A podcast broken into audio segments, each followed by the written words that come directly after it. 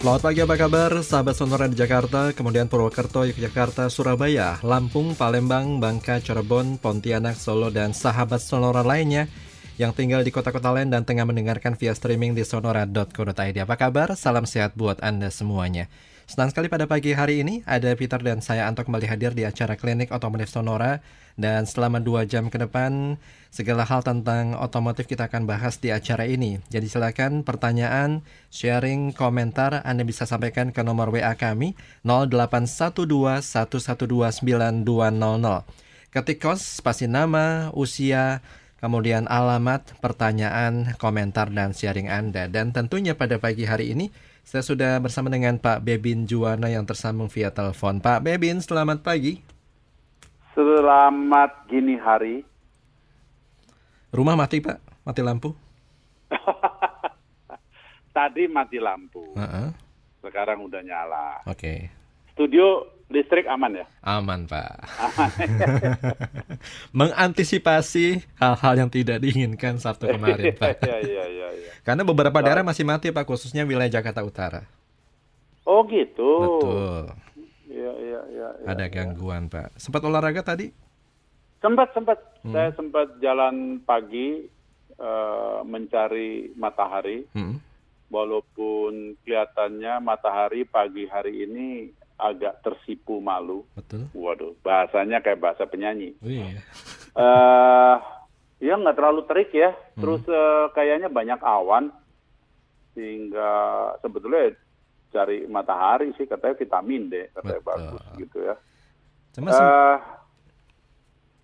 kita hari ini akan membahas apa ya toh? Lupa saya. Kita membahas mengenai sudah mulai dilakukannya tilang elektronik, Pak.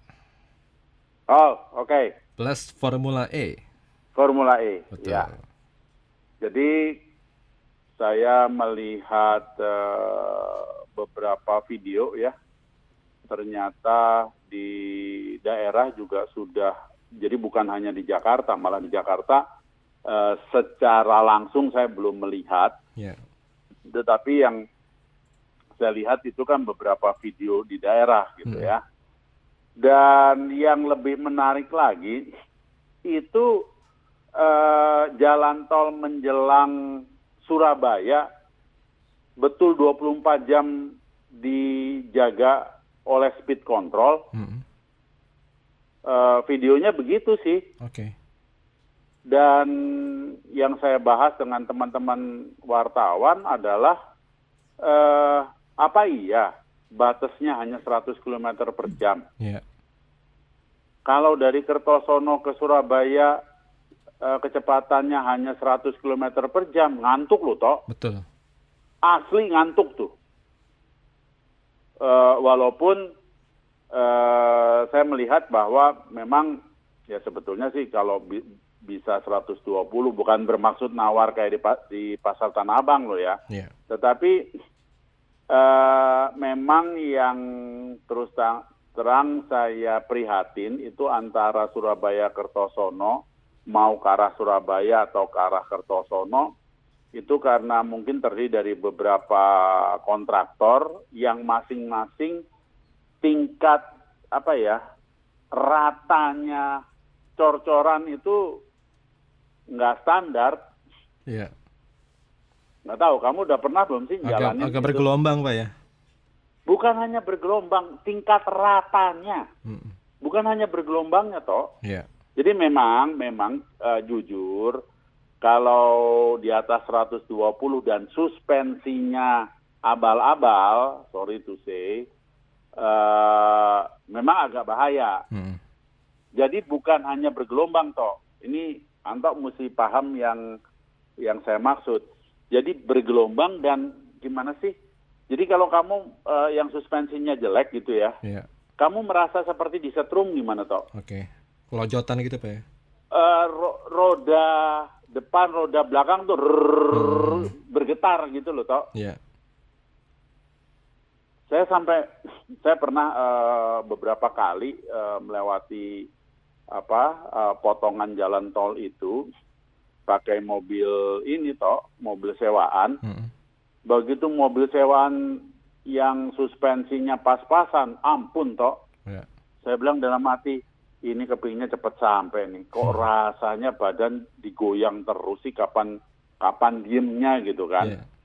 Eh, mungkin nanti kalau sudah tahap pertama pemeliharaan dengan dilapis oleh aspal rada lumayan kali gitu dalam hati. Oke. Coba kalau Demikian pula dari Kertosono ke arah Surabaya toh sama, sama aja Hmm. geter terus.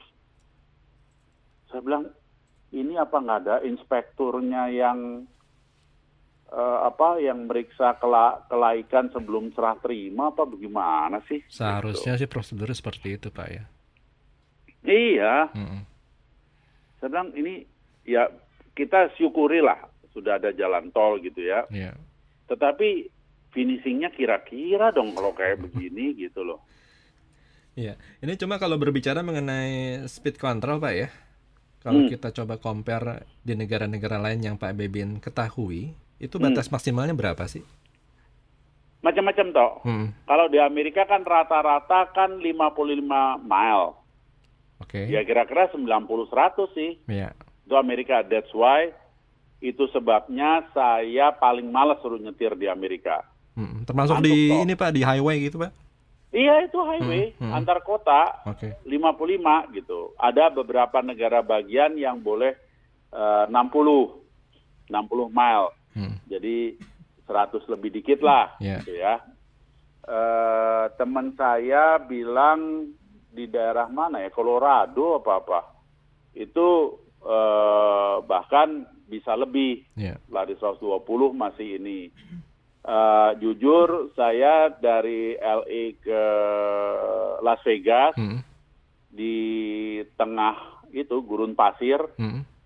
ah, saya kan melihat ini sih nggak mungkin nih ada kamera gurun pasir seluas ini siapa sih mau pasang kamera gitu ya Heeh. toh. Iya. Nah itu eh, ya ngebut aja gitu, apalagi eh, sudah jam 10 malam, bodo Hmm. amat. Dari 140, 150, 160 juga siapa sih yang lihat? Tapi nanti kalau udah ada iring-iringan gitu, jangan terlalu menyolok Heeh. gitu. Khawatir di sana kan bisa aja kan Heeh. eh, apa pengendara yang usil lapor Betul. karena punya punya dashcam Heeh. terus eh, apa dia bisa merekam atau eh, nomor plat kita terekam kan bisa aja langsung dia eh, telepon ke ini Hmm. ke polisi biasanya yang begituan ngumpetnya di belakang itu toh papan reklame Betul. Hmm, Buat ngakalin, terus, Pak ya. eh, ba- baru dia bisa nembak kan pakai pakai speed gun kan Iya. Coba yang saya kemarin dapat dari apa dari WhatsApp itu di kejadian di apa sudah di dekat pintu masuk tol itu pintu masuk tol Surabaya Hmm. saya nggak tahu speed gunnya ditaruh di mana saya nggak tahu Oke. Wah, ini mesti mesti dilihat gitu apakah model seperti saya waktu kejadian di Hungaria Hmm. Hungaria itu saya pikir eh, apa eh, yang seperti konstruksi besi melintang di atas tol dulu Iya. bisa dibayangkan ya toh Iya. itu ternyata kam- itu isinya kamera sama ini speed control Oke. jadi saya kena beberapa euro tuh di Hungaria saya kan nggak sangka gitu kan Iya. eh, Hungaria gitu kan ya kita rada-rada nganggep remeh waktu itu Hmm. Eh, kalau di Skandinavia rata-rata sih 100. Oke. Kalau di hutan ya maksimum 120 lah. Hmm. Kayak Swedia segala itu di hutan bisa sampai ini. Kalau Finland rada ketat. Hmm. Tapi negara-negara Skandinavia hati-hatilah. Eh, itu negara-negara kaya kan toh. Iya. Jadi mereka boros kamera, artinya kamera ada di mana-mana tuh toh. Eh, tapi nggak jebak ya. Heeh. Nah, ini yang kita mesti apa mesti pahami. Mereka tidak bermaksud jebak. Iya. Artinya setiap kamera yang dia pasang itu eh, berapa jaraknya ya? kira-kira 50 apa 100 meter sebelumnya itu udah ada rambunya toh yeah. gambar kamera. Oke. Okay. Jadi ada peringatan dianggap, Pak ya. Ah, jadi jangan dianggap remeh gitu. Kalau saya hmm. lagi agak kenceng gitu, begitu ada gambar itu ya ngerem lah. Iya. Yeah. Cuma ini bagi mereka yang punya apa supercar Pak ya, yang injak pedal gas dikit aja udah langsung hmm. lari ke 100 ke atas. Hmm. Ini mereka apa make mobil mereka nih di daerah mana aja pak yang katakanlah speed controlnya itu tidak apa, apa tidak ada batasan. Di mana nih? Di Eropa apa di Amerika? Ya, apa contoh di, di Amerika dan di Eropa. Di Amerika sih berat. Hmm. Makanya di Amerika senangnya cuma ban ngebul. Oke. Okay. Ban ngebul tuh waktu di lampu merah itu aja kalau terlalu berlebihan langsung disamperin polisi, hmm. polisi gitu loh. Senangannya kan gitu, kuk, kuk, kuk, kuk, kuk, kuk, mobilnya maju belum, tapi banyak udah sampai ngebul gitu loh toh. Hmm. Senangannya kayak gitu gitu. Masuk gigi dua, belum masuk gigi tiga udah mesti ngerem gitu. Yeah. Ya batasnya 55 sih gitu. Uh, di Kanada saya kan sudah cerita di dalam kota rada berat. Karena cukup ketat uh, masalah speed limit di samping uh, masyarakat mereka juga sangat disiplin. Hmm. Uh, di luar kota karena keterbatasan polisi dan saya sendiri jarang sekali melihat uh, kamera yang yeah. terpasang. Jadi maaf, sering kali saya uh, ketawa saja gitu. Ada rambunya uh, apa? Rambu tulisannya uh, camera in front gitu ya. Mm -hmm Uh, tapi barangnya saya cariin sengaja saya jalan pelanin supaya pengen tahu lu kamera lu umpetin mana sih gitu kan hmm. uh, tapi nggak ketemu ketemu gitu itu kan ada yeah. Ya. uh, saya lihat di Korea juga ini uh, apa cukup ketat karena banyak kamera dan disiplinnya juga tinggi masyarakatnya kalau di Eropa yang termasuk ketat tuh seperti Austria, Belgia, Perancis jangan diajak bercanda, itu sama sekali uh, peluangnya kecil kecuali Anda di Alps. Hmm. Kalau di pegunungan Alps uh, terserah deh gitu ya. Uh, memang mereka jago-jago tuh nyetirnya tuh kalau di gunung gitu.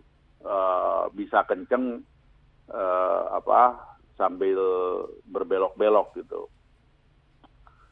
Terus di mana lagi ya? Itali saya rada bingung dengan dengan traffic Itali mm -hmm. karena uh, jelas-jelas ditulis uh, pembatasan, tapi kok kelihatannya uh, apa ya? Ada toleransi di situ. Jadi yeah. misalnya ditulisnya 120, konon katanya uh, plus 10 persen masih nggak nggak nggak dicepret sama kamera. Mm -hmm. uh, lagi pula kan tahu dong Itali ya uh, gaya nyetirnya juga nggak sabaran, uh, apa suara kenal potnya juga uh, menarik gitu. Itulah uh, Itali. Mm -hmm. Spanyol daerah-daerah uh, luar kota saya belum ketemu sih. Uh, maksudnya kalaupun ketemu kamera jarang banget. Yeah. Spanyol, Portugal. Terus mana lagi? Uh, Jerman, Jerman surganya toh. Hmm. Sekuatnya mesin kamu aja sampai sampai mesinmu jebol ya terserah. Bebas pak ya. Iya. Ada autoban yang memang unlimited makanya hmm. di situ kita uh, sering kali uh, apa uji coba mesin tuh di di autoban autoban itu hmm. hmm gitu.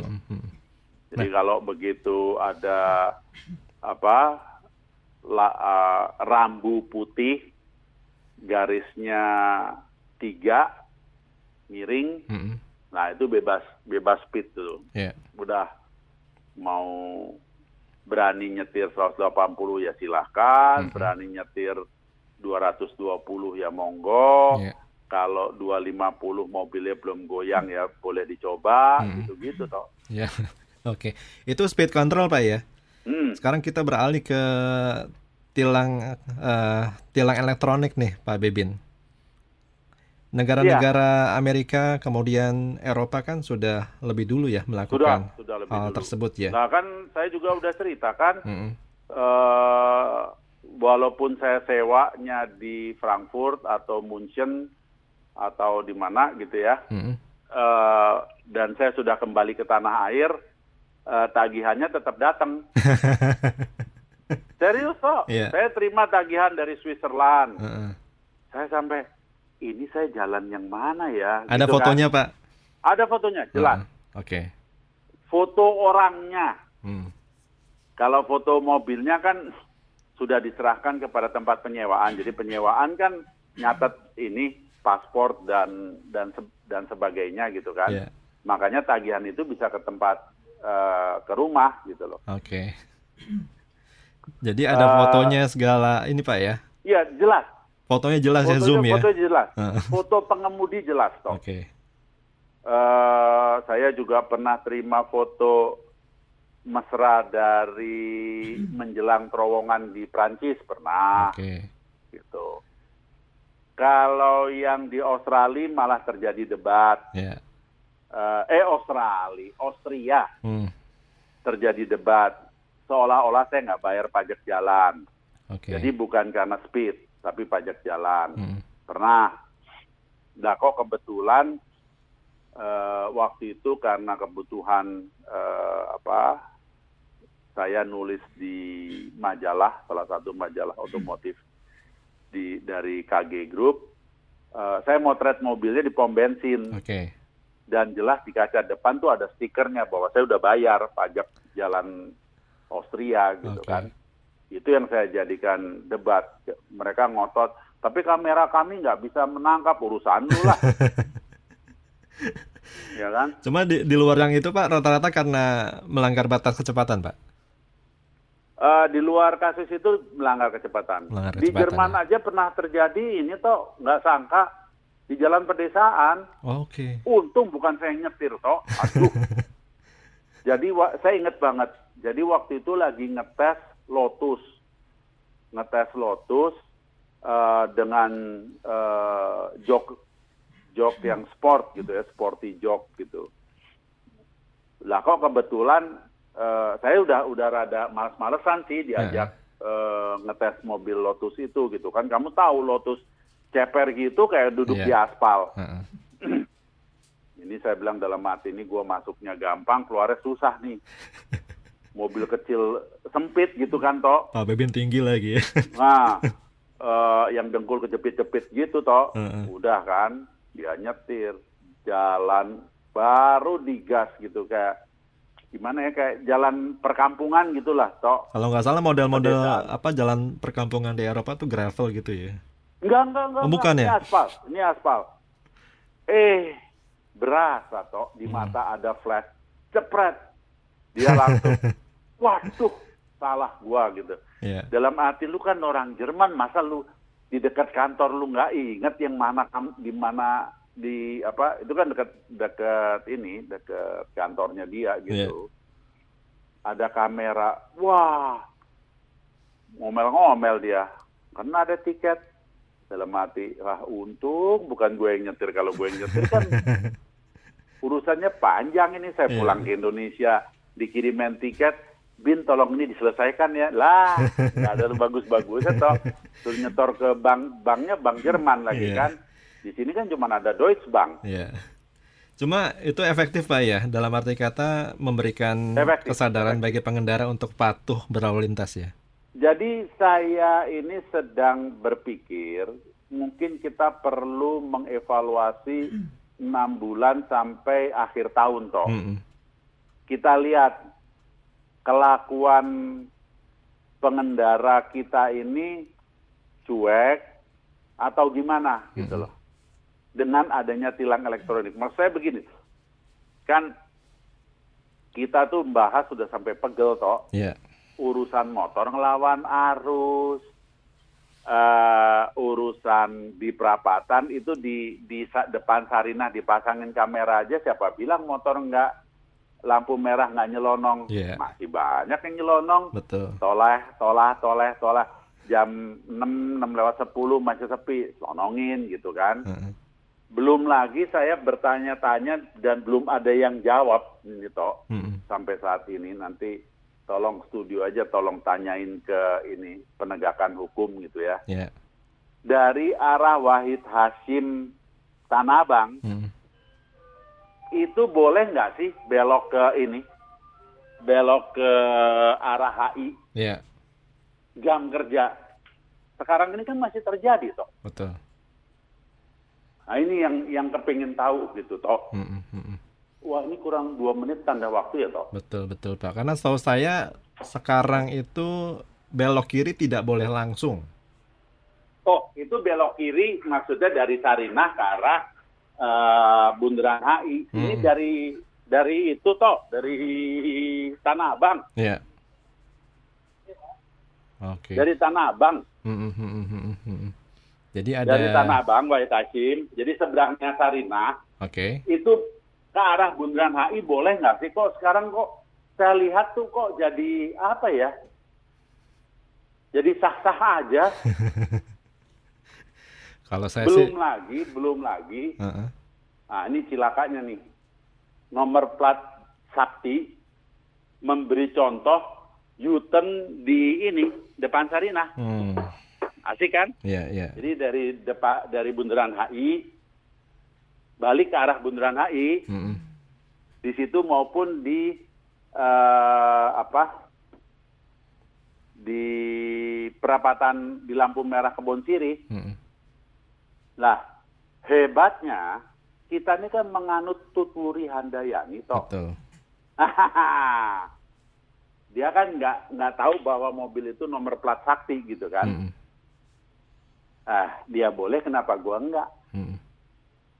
Jadi kita mengajak sahabat Sonora uh, untuk memberi komentar, memberi pendapat, memberi saran, apakah tilang elektronik ini akan mendisiplin mendisiplinkan masyarakat okay. atau percuma. Mm -mm. Jadi istilahnya udah nggak ada harapan nih. Yeah. Atau gimana gitu ya. Uh, silahkan toh mm -mm. di di ke nomor WA kita ya. Ke nomor mana? Ha. 0812 1129200. Cuma sementara yang tidak boleh dilanggar, kita tidak boleh melebihi tanda waktu Pak Beben. Kita break dulu ya. Nanti kita sambung lagi tetap bersama kami di acara Klinik Otomotif Sonora hingga pukul 12 siang nanti. Klinik Otomotif Sonora akan segera kembali. Stay tuned in Sonora, a part of Kompas Gramedia Radio Network.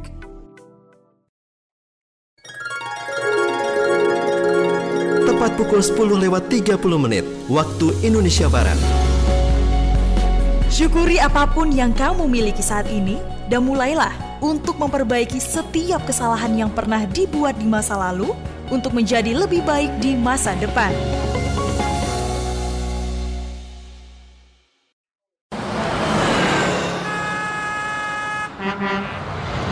Informasi Jalan Tol.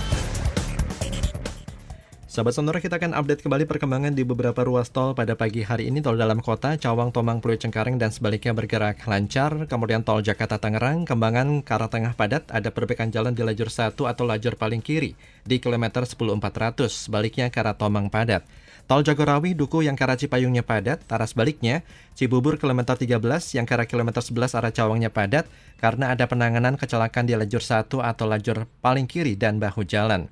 Kemudian tol Jakarta Cikampek dan tol Jakarta Cikampek Elevated dua arah bergerak ramai lancar. Tol JLJ Bintara kilometer 49 ke arah kilometer 49 800 arah rorotan padat. Dampak selesai penanganan kecelakaan. Sebaliknya rorotan Cakung Cikunir Taman Mini bergerak ramai lancar. Demikianlah informasi jalan tol.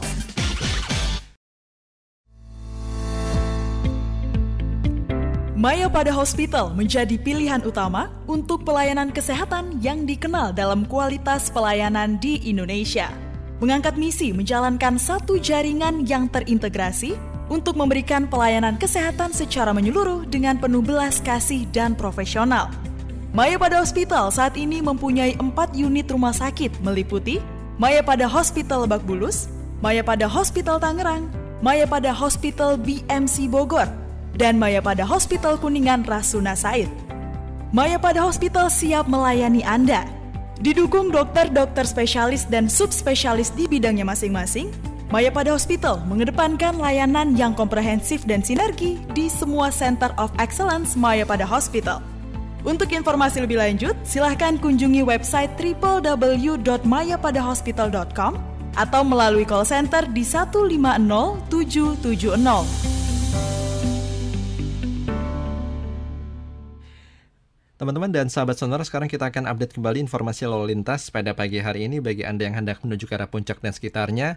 Rekan Ita sudah siap akan melaporkan selengkapnya untuk Anda. Ita, silakan informasinya. Selamat siang sahabat Sonora, kembali kami update informasi lalu lintas di jalur wisata Puncak di Jalan Raya Puncak dari arah Gadok ke arah Puncak yang sudah diberlakukan one way setengah jam yang lalu. Dan kini kondisi lalu lintasnya terpantau ramai lancar sedikit tersendat di depan Pasar Cisarua akibat aktivitas uh, orang penyeberang serta angkot yang memakirkan kendaraannya di sembarang tempat. Selebihnya jalur kembali lancar. Cuaca mendung, kini kita kembali ke rekan Anto di studio. Baik, kita terima kasih. Sementara Pak Randy melaporkan di Jalan Angkasa padat yang ke arah Gunung Sari, sebaliknya ke arah HBR Motik bergerak ramai lancar. Ibu Shirley melaporkan Jalan Tentara Pelajar dari Permata Hijau hingga Palmerah dan sebaliknya ramai lancar. Kemudian Bapak Fajar melaporkan Raya Pasar Minggu dari Kalibata padat hingga Pancoran.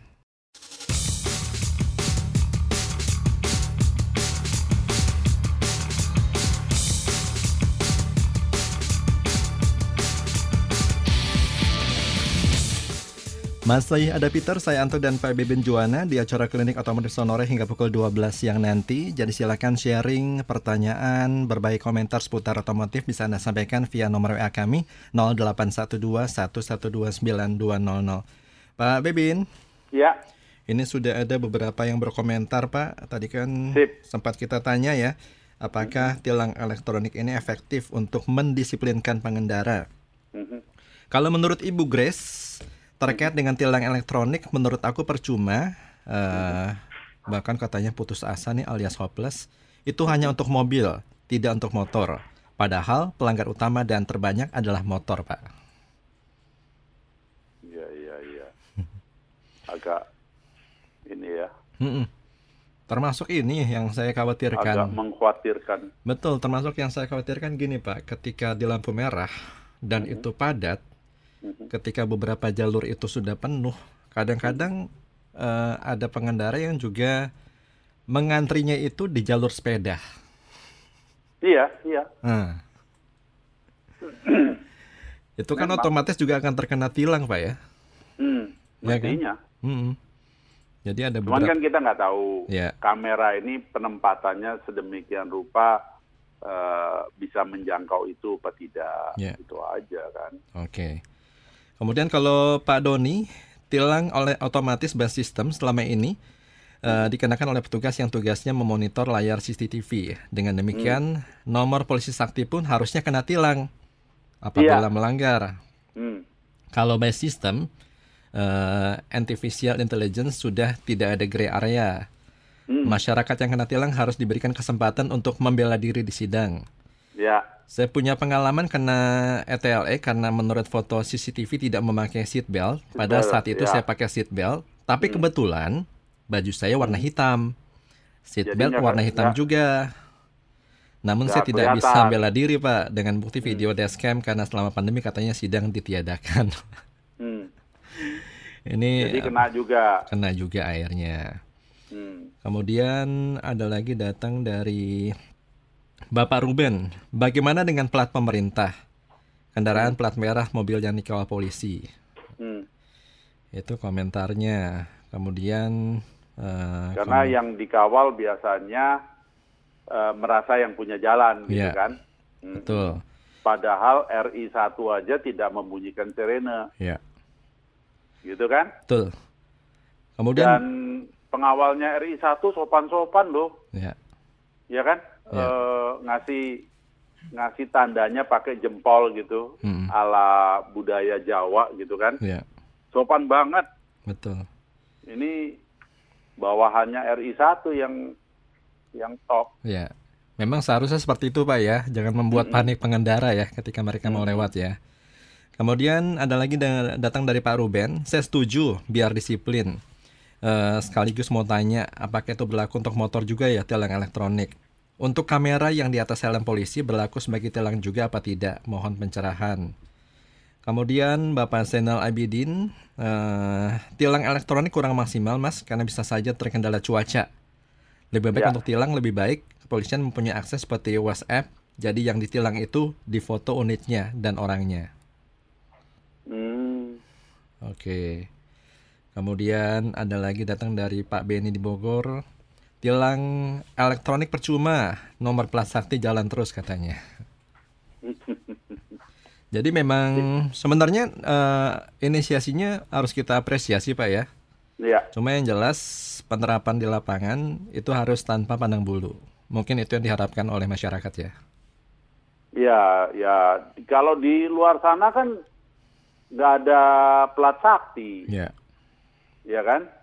Eh, semua mematuhi aturan, Betul. semua mematuhi hukum gitu kan. Nggak Hmm. ada nggak ada tebang pilih gitu. ya, Nah kalau sekarang eh, plat sakti eh, apa boleh gitu kan? Terus eh, ya tadi yang seperti saya ceritakan, Tuturi Handayaninya kan jalan, hmm, gitu kan? oke, Nah ini yang yang repot sebetulnya. ya, Jadi apa? eh, sebetulnya gimana sih eh, apa dalam menjalankan it- eh, aturan ini gitu? Iya. Masih pakai pilih-pilih atau atau ini apa? eh, ya strict ya, hukum diberlakukan gitu. oke.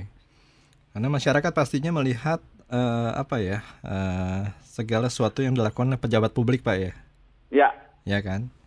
Sa- betul. seharusnya mereka memberikan contoh yang baik sehingga masyarakat Mhm. bisa mengikuti mereka. Kemudian ada Bapak Teja di Jakarta Barat. Eh, kemarin saya baca di kompas.com, peraturan baru ini membuat plat dewa dibuat sama seperti pengemudi lainnya, kecuali dikawal polisi. Nah, saya setuju kendaraan pribadi yang memakai strobo dan sirene ditertibkan karena mereka seakan-akan jalanan mereka yang punya, Pak. Kami yang di depannya ditempel dekat sekali di belakang seakan-akan kami tidak bayar pajak STNK. Hmm. Oke, terima kasih. Kemudian Iya ada banyak loh itu. Itu Hmm. perlu di itu diperhatikan ya, eh, penegakan hukum di urusan yang pakai lampu biru kedip-kedip ini yang Mm. justru yang gede kepala ini. ya, Padahal bukan siapa-siapa kan ada itu yang viral eh, apa malsu nomor nomor plat ini nomor plat hankam. Ya, waktu ditanyain gayanya eh, seolah-olah eh, itu apa anggota gitu Iya. kan. Begitu dis- diselidikin eh, minta maaf. Mm. bahwa itu nomor jadi-jadian. Ya menurut saya sih nggak nggak cukup minta maaf. Hukum harus harus dijalankan gitu betul, kan. Betul. Kemudian ada Bapak Henry Owe di Jakarta. Saya setuju dengan adanya tilang elektronik. Semoga bisa membuat para pengendara tertib dan menurunkan tingkat la- kecelakaan lalu lintas, terutama untuk para pengendara motor yang sering melanggar lawan arah sehingga membahayakan dirinya dan pengguna jalan lainnya. Oke. Ya, berarti masih ada harapan lah ya. Masih ada harapan. Kemudian Ibu Intan, tiap traffic light yang dipasangi kamera untuk tilang elektronik harusnya ja- juga ada penunjuk waktunya atau timer yang akan menunjukkan masih berapa detik yang tersisa sebelum lampu hijau berganti kuning, kemudian merah atau sebaliknya. Sehingga pengendara Jangan- bisa siap-siap untuk berhenti, Pak. Mm-mm, mm. Jadi nggak berasa Betul seperti jebakan sih. Batman. Mm-mm, betul Mm-mm. juga sih. Karena itu sering kita alami ya ketika kita Iya. masih dalam eh, kondisi beberapa meter, Mm-mm. masih lampu hijau, Pak. Iya, Kadang-kadang kita kan kejebak di tengah, ah kejebak di tengah. kejebak di tengah terus masuk gitu. Hmm. Nah ini yang yang masa mau jadi itu apa perdebatan di ini yeah. di sidang atau apa gitu kan. Mm. Ya seperti tadi lah Bapak yang tadi mengutarakan apa masalahnya gitu. Yeah. Karena baju hitam. Jadi sekarang kita jangan pakai baju hitam ya. Atau seat beltnya kita ganti kuning. Iya. Karena waktu pakai baju kuning repot juga. Itu dia. Hmm. Seharusnya memang kameranya lebih ini Pak ya. Kameranya harusnya lebih baik. Betul. Jangan jangan apa eh, ya mak tujuannya kan penegakan hukum, Hmm. tetapi kan jangan juga sampai merugikan masyarakat Iya. gitu kan. Oke. Nah. Nanti masyarakat masyarakat jadi pesimistis gitu. Iya. Ini sebetulnya mau menegakkan hukum atau mau jebak sih gitu kan? Oke. Nah, ini minggu ini selain tilang elektronik yang eh, tengah hangat dibicarakan, juga eh, menjelang pelaksanaan Formula E, Pak. Kok menjelang Bukan pelaksanaan bukan menjelang, Pak ya. Itu kan eh, katanya ini tahun depan. Ah, tahun depan. Jalan. Mm-mm. Nah, ini kalau kita bicara mengenai Formula E sendiri, Pak Bebin, Mm-mm. itu kan eh, kalau nggak salah ya, yang saya baca dari penggagasnya, Mm-mm. salah satu alternatif baru eh, dari penyelenggaraan mobil balap, Pak ya. Karena kan Hmm. arahnya ke depan kan eh, kendaraan itu kan berganti mengenai kendaraan listrik, jadi prospeknya Hmm. akan sangat-sangat baik, Pak. Nah, kalau Hmm. melihat eh, Formula E sendiri, Pak Bebin melihatnya dari sisi eh, penyelenggaraan, kemudian dari dampaknya secara ekonomi dan wisata seperti apa, Pak? Iya, sebetulnya waktu digagas, tujuannya itu mau apa? Ya, Ini kan yang yang mesti jelas gitu kan. Bahwa se- se- sekarang wakil gubernur mengatakan bahwa untuk eh, apa pariwisata, terus katanya eh, semua mata dunia akan melihat ke Jakarta. Ya. Ya kalau bicara sekarang ada ada benernya gitu. Ada betulnya kalau Hmm. bicara sekarang. Tetapi waktu di awal kan tidak begitu. Waktu di awal kan katanya untuk memperkenalkan mobil listrik kepada masyarakat. oke. Nah, saya kan ketawa kalau kalau apa idenya seperti itu. Masuk di akal nggak sih gitu. Kita yang yang ini aja yang apa? Yang wajar-wajar saja gitu. Apakah seorang Anto diberi kesempatan melihat Formula E terus langsung terbersit, iya ya saya ganti mobil listrik Ya, atau motor listrik. Apa begitu toh? ya. Menurut saya sih tidak. Iya kan? Betul. Kalau tujuan awalnya adalah sebuah tontonan, hajatan, karena kita senang lihat balapan, ya itu masih masih masuk di akal gitu kan? Ya. Ya tontonan aja, nggak usah diimboi Mm-mm. ditambah-tambah untuk memperkenalkan mobil listrik gimana bagaimana mau kenal orang wangweng wangweng lewat di depan apa nggak sampai sedetik udah hilang kok Iya. nunggu lewat lagi memperkenalkan apanya gitu apakah penonton yang ribuan itu boleh masuk ke pedok Ya, itu kan high security area betul. ya kan? Lah justru itu toh. Ini yang ya dipertanyakan. Mau mau ke mana itu yang namanya apa Formula E? Kalau sekarang dikatakan bahwa ini untuk apa tujuan pariwisata, ada benernya Ya. sekarang. Waktu digagas nggak ada yang nyebut pariwisata kok. Mm. Kenapa? Karena dari pengalaman eh, nggak usah saya memberi contoh Formula One lah. Nanti susah bayanginnya. Atau motor GP nggak salah di Indonesia pernah toh? Disentul ya? mungkin dulu Pak ya. Motor GP pernah nggak ya? Mungkin kelas superbike, Pak. Oh, kelas superbike. Hmm. Yang saya ingat tahun 90-an itu beberapa kali saya ke Sumatera Utara, Medan dalam hal ini karena Asia Pacific Rally Championship. Iya. Itu hajatan dunia toh. Oh, yang lewat Dalam kebun mata rantai. lewat kebun kelapa sawit, Pak ya. Ya, Hmm. kalau belajar dari situ, dari pengalaman itu kan pengalaman sendiri kan, Iya. itu benar. Kalau kita bicara dari sisi wisata, itu benar toh. Hmm. Karena satu tim saja itu bawa kru berapa? Oke. Artinya, artinya apa? Yang namanya akupansi dari hotel itu kan, ya kan toh? Iya. Terus kan tim itu kan tidak hanya tidur di hotel, kan perlu makan dan sebagainya. Dari sisi wisata benar toh. Iya. Nah saya ngalamin sendiri kok, restoran penuh, apa rame, nyari hotel susah. Dari sisi wisata benar toh. Iya. Dari sisi devisa masuk benar. Oke. Ya itu tidak tidak tidak per- tidak bisa dipungkiri memang memang apa adanya seperti itu gitu. Ya kan? Nah cuma waktu di awal digagasnya tuh idenya apa jujur aja. Hmm, jangan terus eh, mengada-ngada bilang mengatakan eh, apa memperkenalkan produk kendaraan listrik kepada masyarakat nggak nyambung banget Mm-mm. gitu loh toh Oke. ya kan Cuma karena gini kalau mau dikait-kaitkan dengan dengan apa eh, perubahan dunia yang mengarah ke alat transportasi listrik Hmm. ya kan?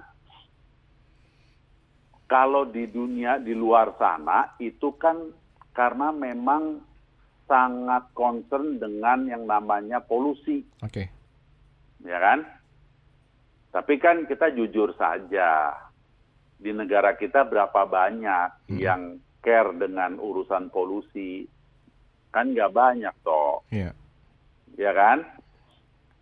Kalau kita bicara polusi, kita bicara pemakaian eh, minyak bumi, bagaimana nanti cucu buyut kita, apakah eh, masih bisa menikmati minyak bumi kalau kita eh, apa pemakaiannya terlalu banyak sa- saat ini kan katanya kan paling stok minyak bumi tinggal berapa buat 50 tahun Iya.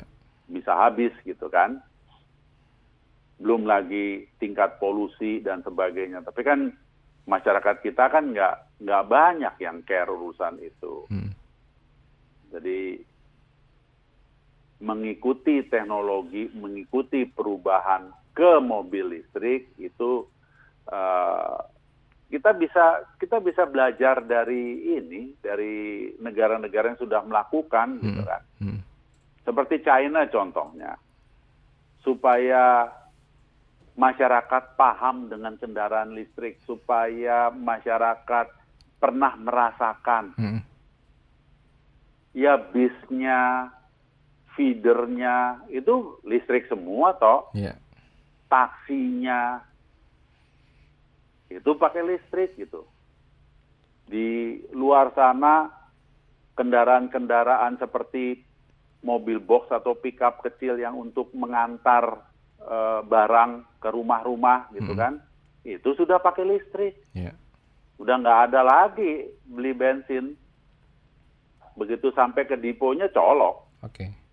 colok listrik gitu. Hmm. Nah inilah memperkenalkan supaya masyarakat juga ikut merasakan dari situ saya mengambil apa mengambil pelajaran bahwa masyarakat kan jadi akan ya ka- kalau Anto belum pernah naik mobil listrik karena tapi pernah mencoba bis listrik oh kayak gini rasanya Hmm. ditambah lagi informasi ya kan toh Iya. listrik kan kekhawatirannya apa? yang ada di masyarakat. Nanti nyetrumnya di mana? Betul. Kalau hujan bahaya nggak? Nanti penumpang sama pengemudinya kesetrum nggak? Kan gitu-gitu kan? Ya. Ya saya pikir wajar. Namanya juga nggak tahu, Hmm. ya kan? Ya. Tetapi kalau sudah mencoba, sudah merasakan, kan beda kan toh? Betul. Experience-nya Nah. beda. Itulah maksud saya sekaligus menurunkan polusi. Ya. Jadi ketika masyarakat pun nggak terlalu peduli dengan dengan apa tingkat polusi, sebetulnya sudah terjadi gitu. Karena inisiatif yang diambil oleh pemerintah. Oke. Jadi pembelajaran maupun eh, apa eh, pengalaman itu terjadi di saat yang sama. Oke. Saya bukan lewat tontonan Formula E, Mm-mm. ya enggak lah. Oke. Baik. Nonton balapan aja seneng, oh kenceng ya mobil listrik gitu kan. Oke. Kita sampai situ dulu Pak ya obrolannya. Oke. Nanti kita sambung lagi, kita break sebentar tetap bersama kami di acara Klinik Otomotif Sonora. Kita masih bicara banyak ya mengenai otomotif. Seperti tadi ada pertanyaan datang dari Bapak Zainal Abidin. Pertanyaannya, eh, mobil saya injection, tapi mesin bergetar hebat waktu dihidupkan. Itu masalah di busi atau masalah di bagian apanya? Kemudian ada lagi datang dari salah seorang sahabat sonora Bapak Adolf. Ini menanyakan mobil saya Mobilio tahun 2016 akhir eh, dipakai buat online. Sekarang kondisi seal packing oli mesin transmisi rembes. Kalau mau servis baiknya ke bengkel resmi atau bengkel biasa. Oke, kita sudah tersambung kembali dengan Pak Bin. Pak Bebin, Ya, Eh, sebelum kita menjawab pertanyaan via WA, kita terima telepon dulu ya. oke. Halo, selamat siang Ibu Vivi. Selamat siang Pak Bibi Selpanto ya ini ya. Betul, tinggal di mana Bu? Saya sekarang tinggal di Cilengsi dulu di Jakarta, udah minggir, udah pensiun. Wah, yang penting nyaman Bu ya. Yang Oh, penting nyaman. sehat. Heeh, yang penting sehat, Sehat. sehat Bu ya. Sehat dan nyaman Bu. Sehat dan nyaman. Itu yang paling penting sekarang. Silakan Ibu sharing dan eh, komentar atau pertanyaan. Baik, pertama tadi yang mengenai strobo ya di kalau saya kan kalau di tol itu Hmm. sering banget orang yang ngikutin kalau ada ambulan atau rider yang iring-iringan dan sebagainya Hmm. orang-orang pada ngikutin Mm-mm. Iya. ya harus ya itu paling penting itu mudah-mudahan nanti ada solusinya mungkin gimana itu Mm-mm, ya mm-mm. kita sih kalau tahu diri ya kita jalan biasa karena bahaya kan itu kan Iya, Ya, nanti betul. ngerem mendadak nggak tahu jeger. betul nah itu Hmm. itulah mungkin eh, bisa diberikan eh, apa pengertian lah kepada pengemudi pengemudi Mm-mm. Pak Bibin saya ini Mm-mm. Ngalamin sendiri Iya. ini juga by sharing. Tahun du- akhir 2016 kita Mhm. kan Pak Bebin pernah membahas mengenai mobil Renault masuk ke Indonesia. Hmm. Ya. Nah, kemudian saya jadilah pergi ke kota Casablanca waktu Tertarik ya? itu. Hmm, tertarik dan Hmm. anak saya juga yang tertarik sebenarnya kalau saya sih mendingan eh, Jepang waktu itu. Hmm. Akhirnya kami belilah mobil Quid eh, manual. Hmm. Saya nggak mau yang otomatis karena saya ambil Hmm. manual. Hmm. Kemudian itu eh, baru dapat tuh 2017 Oke. bulan April Mei lah gitu Mm-mm, baru dapat. mm-mm. Kemudian ke- dipakai selama ini memang nggak ada kendala. Eh, kendala waktu itu pernah di kopling. Hmm. Kopling, oke. Kopling, ya kopling Mm. itu sampai suka bunyi-bunyi kalau ditekan di Mm-mm. masukin gigi. Nah itu suka bunyi. Itu sudah dibawa ke Mm-mm. bengkel. Eh, nggak tahu itu waktu anak saya yang handle, tapi udah akhirnya hilang bunyinya. Mm-mm. Kemudian kedua kemarin Desember Mm-mm. tiba-tiba itu eh, indikator yang di eh, spe- Speedo. apa da- betul itu Hmm. keluar tanda eh, heat eh, overheat. Oh, Waduh. Nah, Uh-uh. tapi eh, itu karena cuma saya jalan di kompleks perumahan ini, kemudian saya matikan AC, Mhm. terus tapi masih overheat. Ya udah Hmm. saya matikan, saya nggak ke mana-mana, saya biar dia diem aja dulu. biar dingin ya. Mhm. Ya, nggak saya uh, diam aja dulu saya besok pagi-pagi hmm. saya kontak juga uh, bengkel Renault. Kebetulan waktu hmm. itu bengkel Renault Peluit kita langganan di sana. Hmm. Kemudian setelah itu uh, besok pagi-pagi, waduh ini bisa sampai nggak? Saya udah antisipasi kalau saya harus diderek hmm. dan sebagainya. Hmm. Nah, saya coba pagi-pagi saya berangkat pagi-pagi Pak Pipin dari Citra hmm. uh, Cilengsi hmm Kemudian saya berangkatlah menuju ke Peluit. Kalau pagi-pagi kan mungkin agak adem dan Masih tidak lancar, macet. Lancar. Iya, betul. Nah, dari sana akhirnya saya tidak nyalakan AC. Mm-hmm. Sampailah saya di bengkel Peluit. Sampai Aman. Betul, aman, tidak ada hmm. masalah. Malah saya sempat mampir ke pasar Kopro oh, ya namanya ibu-ibu lah masih ya. berani ya, masih berani. Maklum, maklum. Cuma ya, cari ya, sarapan ya, doang sih Pak, cuma cari sarapan doang. Nah, terus udah sampai bengkel peluit, uh-huh. diperiksa, di semuanya kan di sana ada kronologi servis ya, hmm. karena kita selalu servis di sana. Hmm tentu ada uh, sejarahnya di sana. hmm Akhirnya diperiksa segala macam, bilang nggak apa-apa. Loh, nggak ada iya, nggak nggak masalah katanya, nggak ada hmm. masalah hmm. Bu, ini katanya hmm. nggak lemah, nggak apa, oke. Okay. Hmm. aman. Jadi hmm. akhirnya saya masih mampir ke rumah adik saya pulang dan hmm. sebagainya hmm. sampai uh, Selasa lalu saya pakai biasa no hmm. problem, nggak ada keluar overheat dan sebagainya. Hmm. Hmm. Waktu aki soak, memang keluar indikator, udah saya cepat langsung saya ganti di pinggir jalan yang dekat saya ganti aki, hmm. karena yeah. saya juga udah emak-emak ya udah ibu-ibu, jadi takut, jadi sangat khawatir. Jadi udah. Waktu hari Rabu lalu saya berangkatlah ke BSD rencananya hmm. dari Jelengsi. Mainnya jauh-jauh nih ya. Bu Vivi. Betul. nah, memang kalau saya udah ke Jakarta gitu dari Cilengsi itu bisa dua jam tiga jam kan baru sampai ke BSD misalnya gitu kan. Nah, kemudian waktu kemarin hari Rabu itu saya berangkat tanpa ada indikator apa pun, tidak ada merasa ada masalah di mobil itu. Karena saya juga udah 35 tahun bawa mobil sendiri jadi saya suka feeling-feelingan gitu kalau ada rasa-rasa ada bakal ada rusak. Oke. Okay. Sampai di tol TB Simatupang saya masuk mm -hmm. sampai udah mau pintu keluar tol Bintaro. Mm -hmm. Mobil saya tiba-tiba hilang nggak ada tenaga pak. Mm. Mati. gas, enggak belum mati pak. Saya injek gasnya, saya coba tapi kok ini nggak nggak mm. ada tenaga, nggak jalan oh, sama masih sekali. on. Iya, mati tapi uh, mesinnya nyala.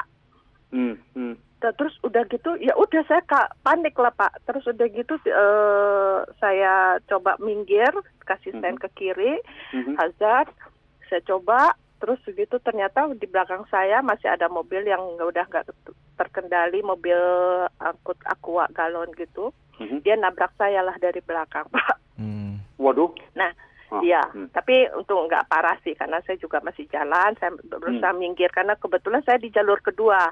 Saya nggak hmm, kebayang hmm. kalau itu saya berada di posisi jalur 3 dan 4. Hmm, Betulan hmm. saya udah mau keluar, jadi saya udah masuk ke jalur 2. Hmm, hmm, hmm.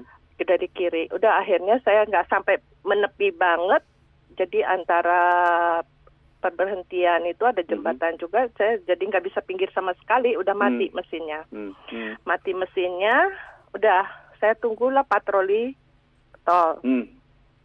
Jasa Marga. Nah, udah Betul, akhirnya didereklah ke bengkel Renault BSD. Mm-hmm. Sampai BSD. di bengkel, oh, ya Renault BSD. Uh, yang terdekat kan Pak, nggak mungkin saya ke Peluit ya sudah yang yeah, BSD yeah, terdekat yeah, yeah. betul. Sampai di BSD montirnya hmm. bingung Pak, nggak tahu penyakitnya apa. Waduh. Saya betul, saya tanya ini dia bongkar, saya kan orangnya nggak bisa diam juga Pak. Saya ya, ya, liatin ya, ya. juga. Iya penasaran saya lihat, juga. Hmm. Betul, saya liatin. Saya bilang kendalanya begini-begini.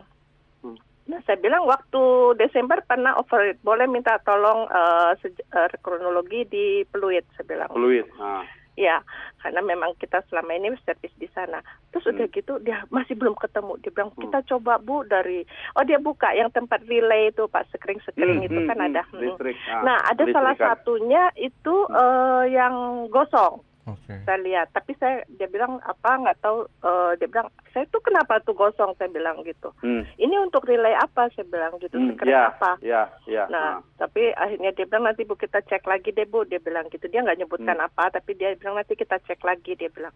Akhirnya hmm. dia bilang, nah, ini saya tinggal nginep lah di hmm. sana uh, mobilnya. Hmm. Nah, terus kemarin Kamisnya dia kasih tahu. Tapi saya kasih tahu juga bahwa Desember pernah overheat kan. Hmm, Tapi hmm. habis itu nggak ada apa-apa. Saya bilang diperiksa. Nah kemarin coba dicek juga. Tapi hmm. dia bongkarnya bongkar oil pump pak, pompa bensinnya itu loh pak. Hmm. Motornya itu katanya kenanya di situ pak melemah katanya. Nah itu bagaimana? Nah sekarang fuel pump. Uh, iya. Fuel pump yang di dalam Betul. tangki. Betul, betul. Ya, Jadi dia ya, dia ya. bongkar dia bilang dia turunin tangki bensin. Tangki, uh, uh. Mm -mm. Dan ya itu akhirnya dibongkar semua. Dia bilang uh -huh. cek, nah memang dia bilang uh, full pumpnya itu ini uh, melemah. Lemah. Dia bilang gitu. Hmm. Betul. Nah, Ibu posisi dia, kilometer berapa bu? So, maaf. Empat puluh ribu. Oke. Okay. Uh. Memang jarang Bahan dipakai bakar? sih pak. Betul. Bahan bakar Bahan ibu bakar pakai? Pertamax 92. Oke, oke. Okay, okay. Berarti memenuhi persyaratan, oke. Okay. Dan sel juga selalu pak saya pakai hmm. sel. Hmm. Hmm. Hmm. Nah okay. itu uh, jadi gimana tuh Pak? Katanya ini full pump apa sebegitunya sampai kira-kira ini saya juga belum selesai mobilnya masih di bengkel. Mm-hmm. Jadi saya mungkin kebetulan hari Sabtu ada Pak Bebin mungkin bisa mm-hmm. sharing juga mengenai Renault Quid uh, ini. Okay. Ya pengalaman saya di tengah-tengah tol itu sangat-sangat Betul. panik ya, banget ya, gitu ya. loh. Mm-mm. Siapa pun pasti akan sebetulnya akan panik. Uh. Uh, apalagi ibu bilang uh, aneh gitu ya. Maksud iya, nggak ada gini, indikatornya gitu iya, Pak. Uh, mesinnya hidup, tapi tidak ada tenaga. Betul. Hmm, tidak ada tenaga dorongnya gitu kan? Iya, hanya mesinnya nyala aja gitu. Tapi habis itu nggak berapa lama memang mati, mati mesinnya. Iya. Uh, uh, dan di starter nggak bisa-bisa sih Pak. Mm -hmm. Sampai di derek ke bengkel, sampai di bengkel pun di starter dicoba di starter berapa kali nggak bisa. Mereka pengen tahu apa akhirnya okay. ya penyakitnya dia bilang dengan cara ya dibongkar. Gitu. Baik. Mm -hmm. Itu aja Bu Vivi. Baik, Tanya. itu mungkin bisa uh, Pak Bibin bagi sharing. Saya juga radio, nanti ya, sharing juga ya? nanti hasilnya apa, karena uh, sekarang ya. masih dikerjakan di bengkel.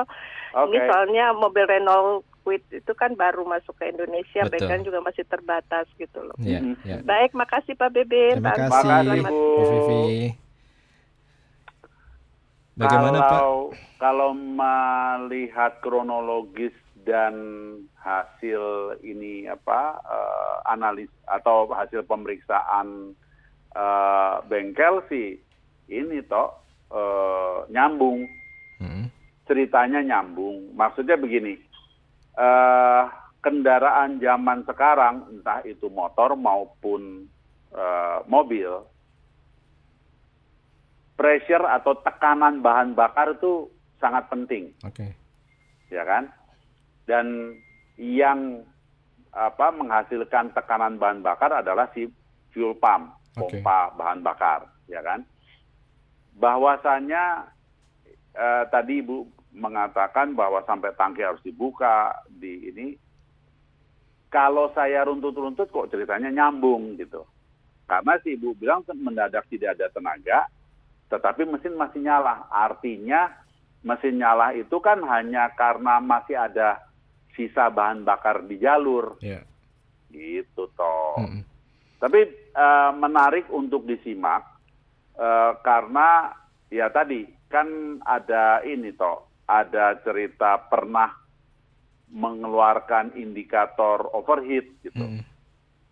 Ya kalau ibu masih mendengarkan acara ini, saya sih usul sebaiknya karena pernah mengalami overheat, kenapa tidak minta bengkel untuk kuras radiator dan ganti coolant? Yeah. Karena gini, saya sih tidak tidak mengerti detail tentang Renault Quid-nya. Maksudnya uh, sekarang uh, memakai apa sistem yang mana. Tetapi saya ingat jauh-jauh berapa tahun yang lalu Renault itu sudah memakai sistem bahwa untuk pengisian air radiator tuh sudah pakai ini toh, sudah pakai uh, sistem vakum, hmm. ngerti toh? Yeah. Waktu itu saya sampai uh, saya kan juga masih banyak apa terus mengikuti dan belajar dan belajar gitu ya. Saya sampai, waduh, ngisi radiator pakai sistem vakum. Lah ini kan nggak bisa dikerjain sembarangan gitu kan. Yeah. Itu yang pertama. Yang kedua, ketika ke apa tingkat kevakumannya uh, berkurang atau ada masalah sedikit aja gitu ya. Hmm. Istilah istilahnya uh, apa? Vakum itu kan tekanan minus. Yeah. Terus bisa mengganggu sirkulasi air radiator. Oke. Okay. Waduh, lah berabe dong bengkel biasa nggak bisa nggak nggak bisa nanganin gitu kan -hmm. Uh, saya aja waktu itu sampai, wih dia sudah pak sampai ke situ ya ini apa uh, menerapkan teknologi udah sampai ke situ yeah. jadi tapi kan lagi-lagi saya tidak tahu apakah quit juga uh, sudah pakai seperti itu gitu ya uh, usul saya karena pernah mengeluarkan indikator apa overheat, hmm. Alangkah baiknya kuras radiator dan ganti coolant. Oke. Okay. Mumpung kan di bengkel Renault gitu loh, toh. Hmm, hmm, hmm. Jangan apa uh, si urusan overheat itu tahu-tahu nanti kumat gitu loh. Iya. Yeah. uh, kan... Untuk make sure aja, untuk cari amannya aja. Hmm. Ini kan kilometernya masih lumayan rendah, Pak ya? Berapa sih? 40 ribu.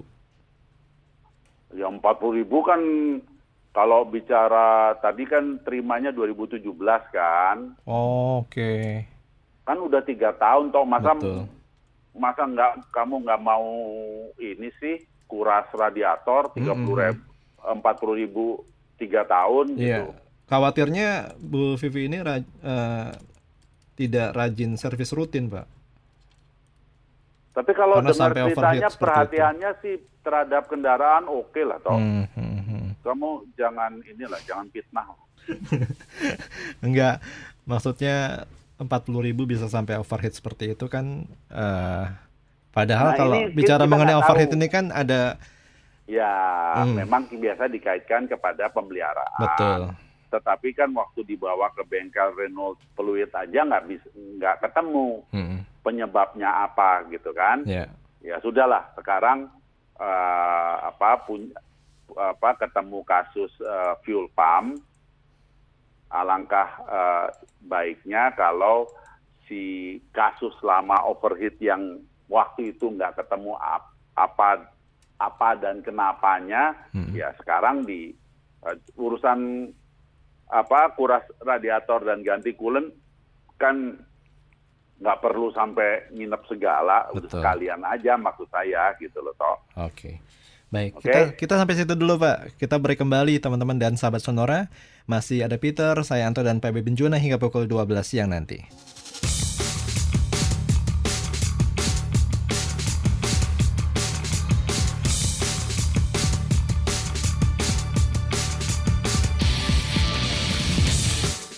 Sahabat Sonora kita lanjut lagi di acara klinik otomotif Sonora pada siang hari ini masih ada Peter, saya Anto dan Pak Bebin Juwana hingga pukul 12 siang nanti. Pak Bebin?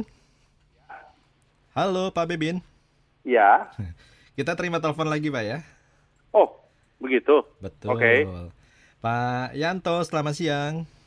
Selamat siang Pak. Apa kabar Pak? Baik Pak. Tinggal di mana Pak Yanto? Kelapa Gading. Kelapa Gading. Silakan pertanyaan dan komentarnya Pak. Mau tanya dengan Pak Bebin. Iya. Ini kan ada masalah dari Toyota motor tentang recall, Pak. Mm -hmm. Itu saya dapat uh, recall uh, mobil saya Avanza tahun 2017. Hmm. Iya. Nah, itu mengenai masalah full pumpnya katanya, Pak. Iya. Itu kalau mobil saya sekarang dipakai biasanya nggak ada masalah apa-apa, Pak. Jadi kalau sumpamanya nggak perlu diganti, ada masalah nggak Pak ya? Hmm. Kalau Bapak dipanggil, sebaiknya Bapak ke bengkel Toyota. Iya. Paling tidak untuk diperiksa, Bapak kan sekarang mengatakan tidak merasakan ada masalah. Betul. Ya kan?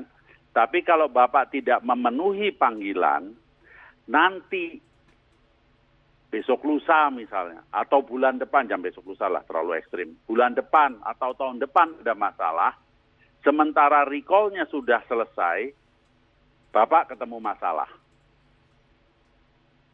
Ketemu masalahnya apa? Ya Bapak perbaikan perlu bayar, gitu loh. Hmm. hmm. Oh gitu ya. Berarti harus, iya harus, harus datang. kalau tidak...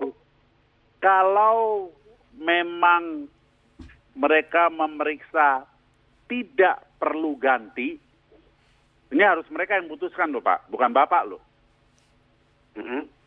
Berarti menjadi tanggung jawab mereka, ya. gitu loh Pak. Recall ini kan bentuk tanggung jawab brand terhadap konsumennya. Oh gitu. Iya. Jadi kalau Bapak dipanggil, Bapak tidak memenuhi panggilan, ya kan? Kalau nanti jadi masalah, Bapak bayar loh. Oh iya. Tapi kalau sekarang mereka melakukan pemeriksaan, kan pasti ada catatannya. Hmm. Nomor sasis, nomor engine ini sudah diperiksa, nggak ada masalah. Ternyata bulan depan masalah, eh tanggung jawab tuh. Ya. Kamu bilang nggak ada masalah. Hmm. Malah nggak bisa ngeklaim pak ya? Iya. Hmm. Okay. Gitu loh pak. Uh, Tapi satu kalau terus uh, mereka bilang ini rusak nggak rusak, saya harus ganti. Ya terima kasih. Bapak kan dapat fuel pump baru lagi kayak mobil dari baru lagi. Ya. Gitu loh Pak. Oke oke. Hmm. Ada satu pertanyaan lagi Pak. Iya. Kalau pemanasan mobil kan uh, pagi-pagi saya suka uh, giginya di N itu nggak apa-apa Pak. Apa harus di P? Sebetulnya N dan P tidak ada masalah Pak. Cuma uh -huh. dari da, pendapat saya kalau Bapak di P itu lebih aman. Betul kita nggak tahu, saya kan nggak tahu carport Bapak atau garasi Bapak ada kemiringan, ada perbedaan elevasi atau tidak. Ya, ya kan? Bapak hmm. mungkin berpikir saya N, tapi kan saya tarik rem tangan jadi aman gitu. Ya nggak apa-apa. Hmm. Dari sisi transmisi nggak rusak. Bapak memanaskan di N apa di P nggak ada nggak ada bedanya gitu loh. Ya. Oh ya, jadi uh, transmisi N sama P tidak merusak mesin ya Pak? Kalau... Tidak merusak mesin, tidak merusak transmisi. Hmm. Tetapi kalau saya usul demi keamanan Bapak P, karena tuh mobil tidak bisa ke mana-mana. Hmm.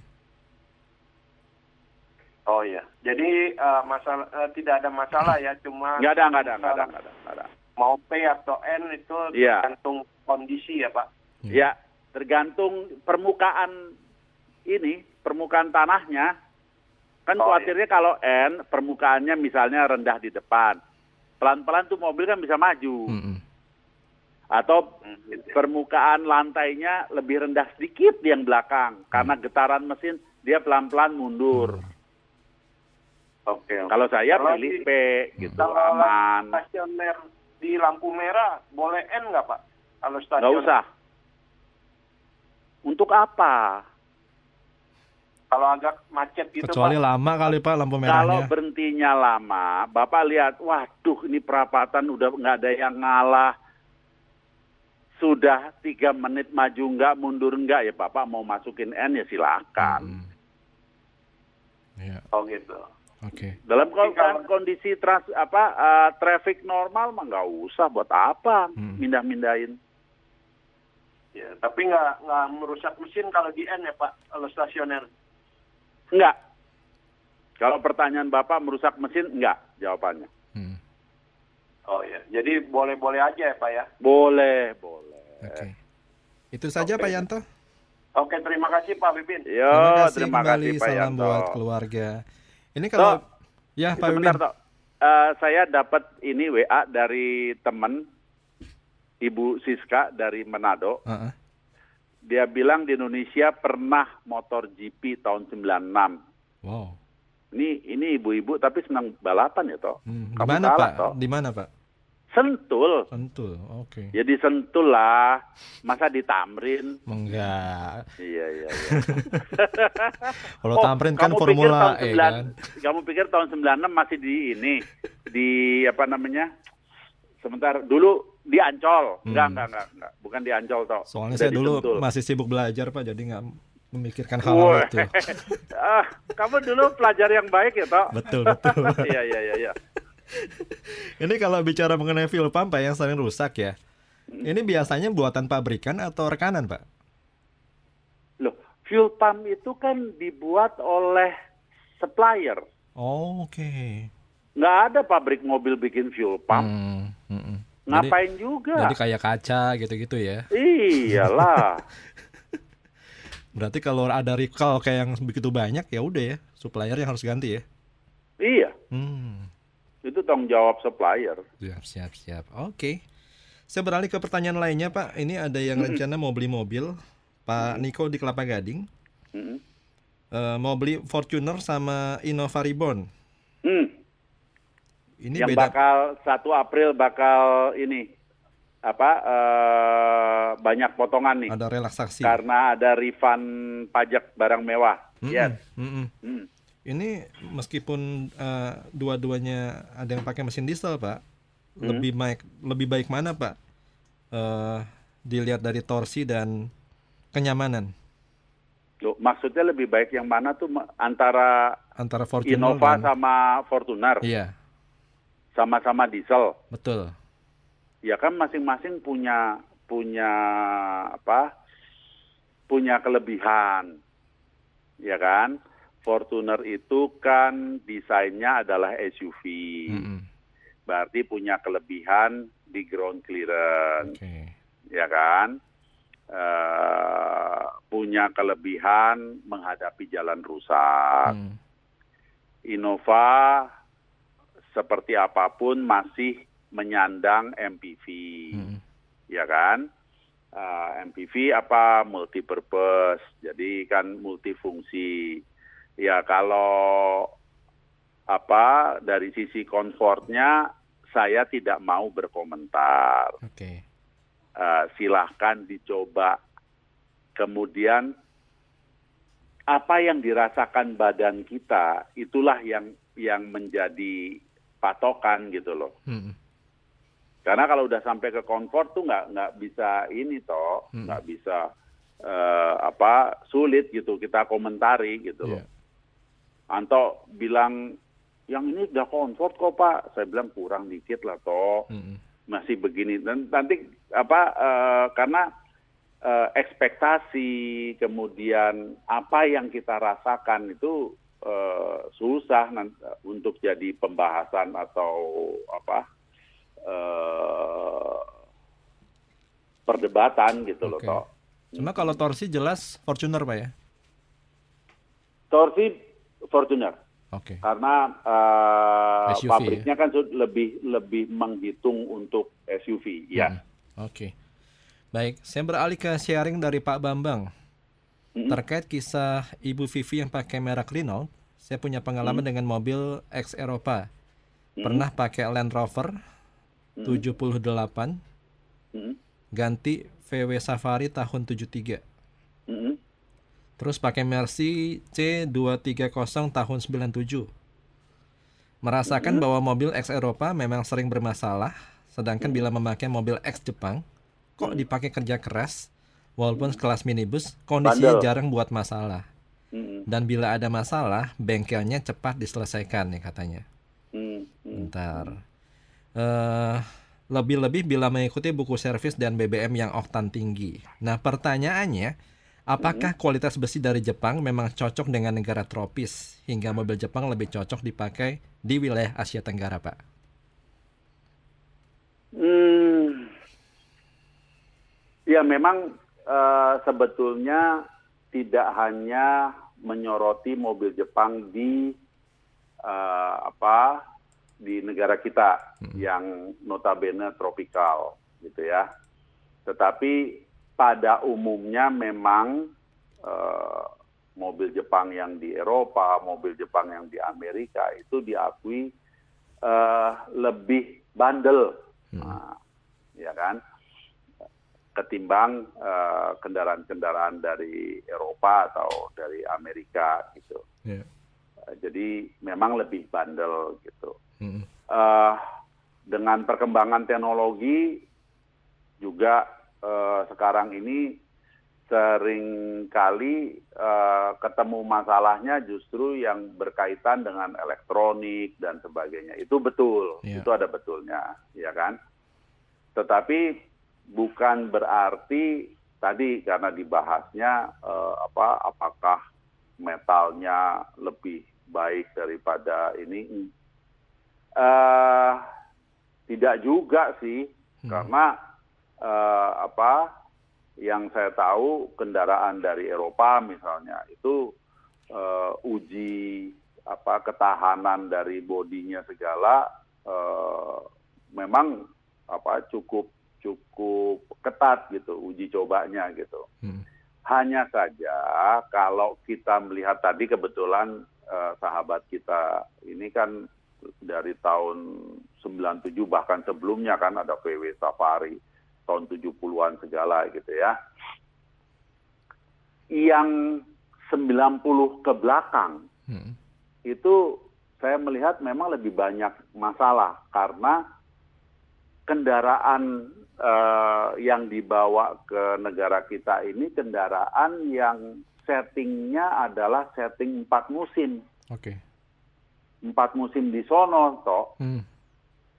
bukan yang siap menghadapi apa eh, di negara kita kelembapannya temperatur kondisi eh, misalnya bahan bakar yang tersedia itu di belakang tahun 90 itu kelihatannya tidak tidak siap menghadapi kondisi negara kita gitu. Hmm. Tetapi tahun 90 ke sini kita melihat bahwa eh, hal-hal uh, seperti ini men sudah menjadi perhatian. Yeah.